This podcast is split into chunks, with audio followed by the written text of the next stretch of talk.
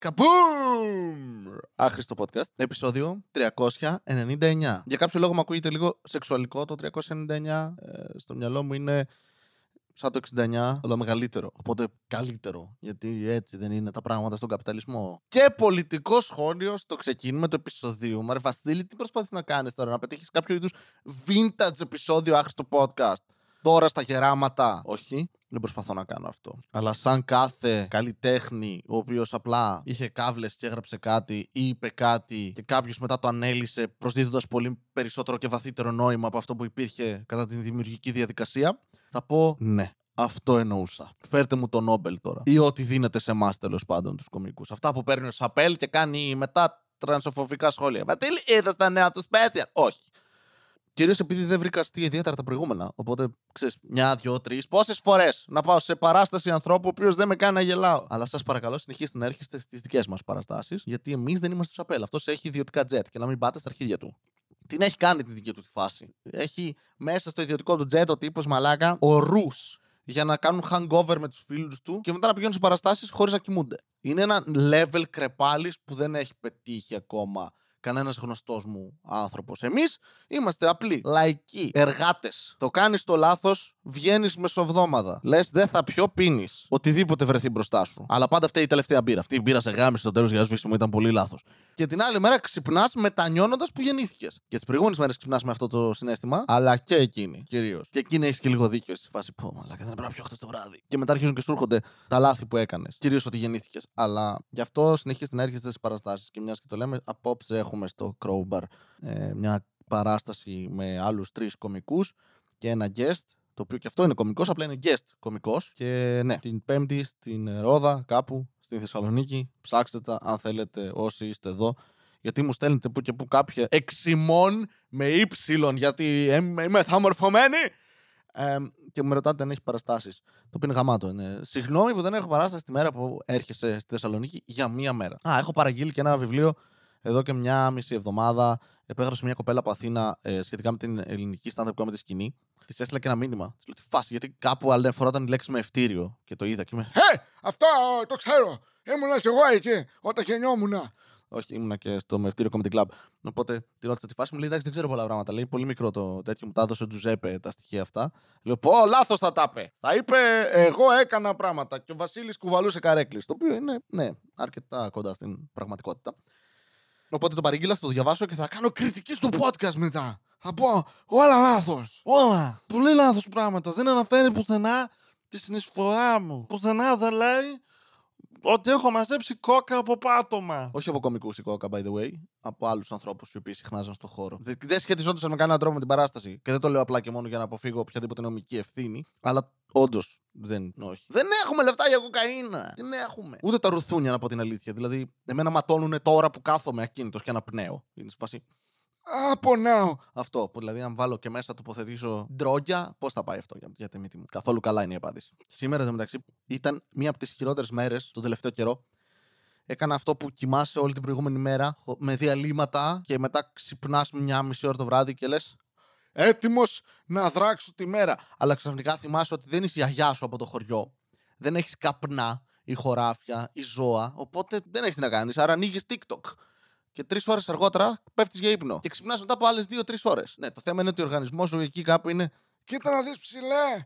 Να πας να γαμηθείς! Αυτά δεν τα κάναμε στα νιάτσα μας! Δεν θα τα κάνουμε τώρα! Αντίο! Και δεν μπορείς να δουλέψεις, οπότε σου παίρνει ώρες να συνέλθεις. Συνέρχεσαι κάπου στις 2 και αρχίζεις να δουλεύεις μέχρι τις 8 το βράδυ για να συμμαζέψεις τη σκατά ζωή σου που έχεις κάνει. Και στο ενδιάμεσο πλένεις και κανένα πιάτο για να πεις: Έκανα και κάτι χρήσιμο σήμερα και κοιτάς το πάτωμα στο δωμάτιό σου και λες: Αλλά λίγα πράγματα. Τάισα τις γάτες, ας πούμε. Οι οποίες δεν καταδέχονται καν να μπουν μέσα στο σπίτι ενώ έξω έχει κρύο. Έξω έχει 5 με 6 βαθμούς Κελσίου και οι γάτες σου λένε: Καλύτερα εδώ παρά εκεί μέσα. Δέστονα. Ήπτανται μικρόβια. Μπορώ να δω τα quartz. Βασικά πιστεύω αλήθεια ότι αν ο Νόλαν ερχόταν εδώ θα μπορούσε να γυρίσει τη σκηνή με την τουλάπα, το Interstellar, με τις χορδές, χωρίς να χρησιμοποιήσει εφέ. Δηλαδή έχει κάποιε αράχνες που έχουν κάνει κάτι αντίστοιχο στο δωμάτιό μου. Μάλλον φτιάχνουν τη δική τους γιγαντιαία άρπα. Επίσης έχω βρει την τέλεια πασπαρτού ατάκα για να λες σε κάθε κατάσταση και να είναι άβολη για όλους. Υπάρχουν πολλές τέτοιες ατάκες, αλλά μία από αυτές είναι τα λεφτά είναι στο κομμωδίνο. Όπου και να τη χρησιμοποιήσεις αυτή την πρόταση, γαμάει. Σε παίρνει τηλέφωνο μάνα το πρωί. Βασίλη, ξύπνησες, έχεις γιατρός σήμερα. Ευχαριστώ, μαμά. Τα λεφτά είναι στο κομμωδίνο. Ανώμαλο. Αυτόματα. Αλλά είναι ανώμαλο μόνο αν το ερμηνεύσεις ανώμαλα. Μπορεί απλά να εννοείς ότι μαμά, έχω κάποια χρήματα τα οποία σου χρωστάω γιατί μου έδωσες προχθές να πάρω προφυλακτικά για να κάνω σεξ με τη θεία μου. Δεν είναι καθόλου ανώμαλο έτσι. Τα λεφτά είναι στο κομμωδίνο. Μπορείς να τα πάρεις από εκεί. Κύριε Κατέρη, πείτε μας τι. Γιατί γελάτε; Ε, όχι, εντάξει, είναι αστείο, είπαμε μεταξύ μας. Συγγνώμη που διέκοψα το μάθημα. Μπορείτε να μας πείτε τι λέει στον πίνακα; Δεν ξέρετε να διαβάζετε. Αλλά θα σας το πω. Και μόλις σας το πω, τα λεφτά είναι στο κομμωδίνο. Δεν είναι τόσο αστείο έτσι. Okay, εντάξει. Προσπαθώ! Και αν το προσπαθώ σημαίνει ότι όχι πολύ, ας πούμε. Ότι λίγο προσπαθώ. Σε βάση. Ε, bare minimum. Έχει γίνει και αυτό με την απογραφή που έχουν έρθει χαρτιά σπίτια, στα σπίτια μας και αρνούμαστε να κάνουμε απογραφή γιατί θα μας πάρουν τα παιδιά. Υπάρχει σε FAQ αυτό, παιδιά. Δηλαδή τώρα να μας πάρει τα παιδιά. Βέβαια, βέβαια. Γιατί δεν μπορούσαμε με άλλο τρόπο να, να σου πάρουμε το παιδί. Επίσης, μιλάμε για την Ελλάδα, έτσι. Που για να πάρεις παιδί από οικογένεια πρέπει να το έχεις σκοτώσει πρώτα κάποιος. Δεν μας πάρετε τα παιδιά. Μαλάκα, Εξήγησέ μου λίγο, τι πρέπει να έχεις κάνει στη ζωή σου για να ανησυχείς ότι αν κάποιος σου κάνει απογραφή, το κάνει επειδή θέλει να σου πάρει τα παιδιά; Δεν είναι κάτι που. Δεν είναι η πρώτη σου σκέψη, ωραία. Δηλαδή δεν έχω οικογένεια, δεν, δεν ξέρω πώς είναι, αλλά δεν φαντάζομαι ότι κάποιος θα μου πει Μερικά στοιχεία θέλω για να κάνουμε την απογραφή και εγώ θα σκεφτώ Τα παιδιά! Δεν είναι ο Ηρώδης αυτός ο οποίος το ζητάει αυτό. Εντάξει, έχει ο αρχηγός κράτους φιλίες με παιδόφιλους. OK, okay, I see what you do. OK, okay, okay. Hm, ίσως να έχετε δίκιο τελικά. Ίσως κάνετε τόσο λάθος που κάνετε κύκλο και επιστρέφετε στο σωστό σημείο. Κοίτα να δεις. A broken clock is right twice a day. Που λένε και στην Αγγλία. Ε, περιμένετε το τυπικό αστείο ότι στο χωριό μου μιλάνε Ιγκλέζικα. Όχι, δεν μιλάμε τη γλώσσα των προδοτών, παύλα ψεύτικων συμμάχων. Όχι, την ενετική τη γλώσσα δεν την μιλάμε εμείς εδώ. Εμείς εδώ μιλάμε αλβανικά. Κυρίως γιατί είναι ήπειρος. Και χτίζουμε εξαιρετικά σπίτια. Εξαιρετικά, όλα από πέτρα. Πετρόχτιστα πανέμορφα. Πανέμορφα. Όχι ιδιαίτερα λειτουργικά, πανέμορφα όμως. Κυρίως γιατί δεν φτιάχτηκαν για αυτή την εποχή. Εντάξει. Δηλαδή δεν ξέρω πώς είναι εύκολο να περάσεις καλωδίωση και οπτικές ίνε σε ένα τέτοιο σπίτι. Αλλά τι το θες, τι τη θες την, την καλωδίωση; Παίρνα τα απ' έξω. Χαλάσεις το αριστούργημα, το κτίσμα. Είναι το ίδιο πράγμα που όταν βλέπεις ένα πολύ καλό στημένο πιάτο σε φαγητό. Εσείς δηλαδή, γιατί εγώ δεν έχω δει ποτέ κάτι τέτοιο από κοντά. Γιατί, γιατί να το δω, ας πούμε; Σε ποιο μέρος που θα μπορούσα εγώ να πληρώσω θα είχαν κάτι τέτοιο; Πουθενά. Που το βλέπεις και λες, ε, μην το χαλάσω τώρα. Φέρε μου τα υλικά σπασμένα. Μοριακή κουζίνα κάτω. Και μετά τα λεφτά είναι στο κομμωδίνο. Μα κύριε, πληρώστε με. Ε, τα έχω στο σπίτι στο κομμωδίνο τώρα. Τι θέλεις; Να πας θα πάρεις; Πώς θα βγάλουν λεφτά οι ταξιτζίδες; Άιντε. Σταμάτησα να αναπνέω και κάνω λεπτό. Δεν ξέρω γιατί. Το κάνετε κι εσείς αυτό. Κάνετε έμεσο choking τον εαυτό σας. Χωρίς τα χέρια δηλαδή. Απλά το κάνετε, κρατάτε την ανάσταση. Ναι, καυλώνω. Χύσε. Πνίγηκα. Sorry, έχει σωστό στόμα μου. Έγινε μαλάκα πώς πέθανε ο Βασίλης, πνίγηκε στα σάλια του ενώ περιέγραφε πώς παίρνει πίπες. Δεν ξέρω.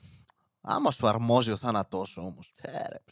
Λίγοι άνθρωποι βρήκαν τον θάνατο που τους άξιζε. Ένας από αυτούς ήταν ο Βασίλης Κατέρης. Στα 27 του χρόνια. Εντάξει, λίγο πριν γίνει 28 ήταν. Μερικές μέρες, εβδομάδες, μήνες, δεν ξέρω. Αποφάσισε να κάνει ένα act-out. Μια προσωμείωση στοματικού έρωτα στον εαυτό του. Και πνίγηκε κατά τη διάρκεια αλλά δεν το πρόδωσε, δεν έσπασε χαρακτήρα και συνέχισε να διατηρεί το ρόλο με αποτέλεσμα να πεθάνει με τον τρόπο που περιέγραφε ότι όντως πέθαινε παίρνοντας πίπα. Θλιβερό γεγονός, αλλά αξιοθαύμαστο. Μακάρι όλοι να είχαμε το commitment αυτού του ανθρώπου. Ευχαριστώ πολύ. Δεν ξέρω ποιος ήταν αυτός που έδινε το eulogy, αλλά φαντάζομαι κάποιος πολύ όχι διάσημος. Που δεν με ξέρει καν κιόλας. Δηλαδή θα ήθελα πάρα πολύ αυτό. Στην κηδεία μου να μην έρθει κανένας άνθρωπος ο με γνωρίζει, το οποίο είναι πολύ πιθανό, βλέποντας τη ζωή μου και να, είναι μόνο άνθρωποι οι οποίοι δεν θα με ξέρουν. Και θα πρέπει να πούν πράγματα και θα τα βγάζουν από τον κόλλο τους. Και αυτό ίσως να είναι πιο ειλικρινές από τα πράγματα που λένε άλλοι άνθρωποι σε κηδείες. Ήτανε καλός! Και ήταν ο πιο μαλάκας άνθρωπος που ξέρεις, ξέρω εγώ. Έλα τώρα, μεταξύ μας δεν ήτανε. Ήτανε! OK, okay, okay. Επιλεκτική μνήμη, γιατί, έτσι, γιατί δεν θες να παραδεχτείς ότι έκανες λάθος όταν παντρεύτηκες. Επειδή σας σας δώσανε, σας στεφανώσανε, σας λογοδώσανε.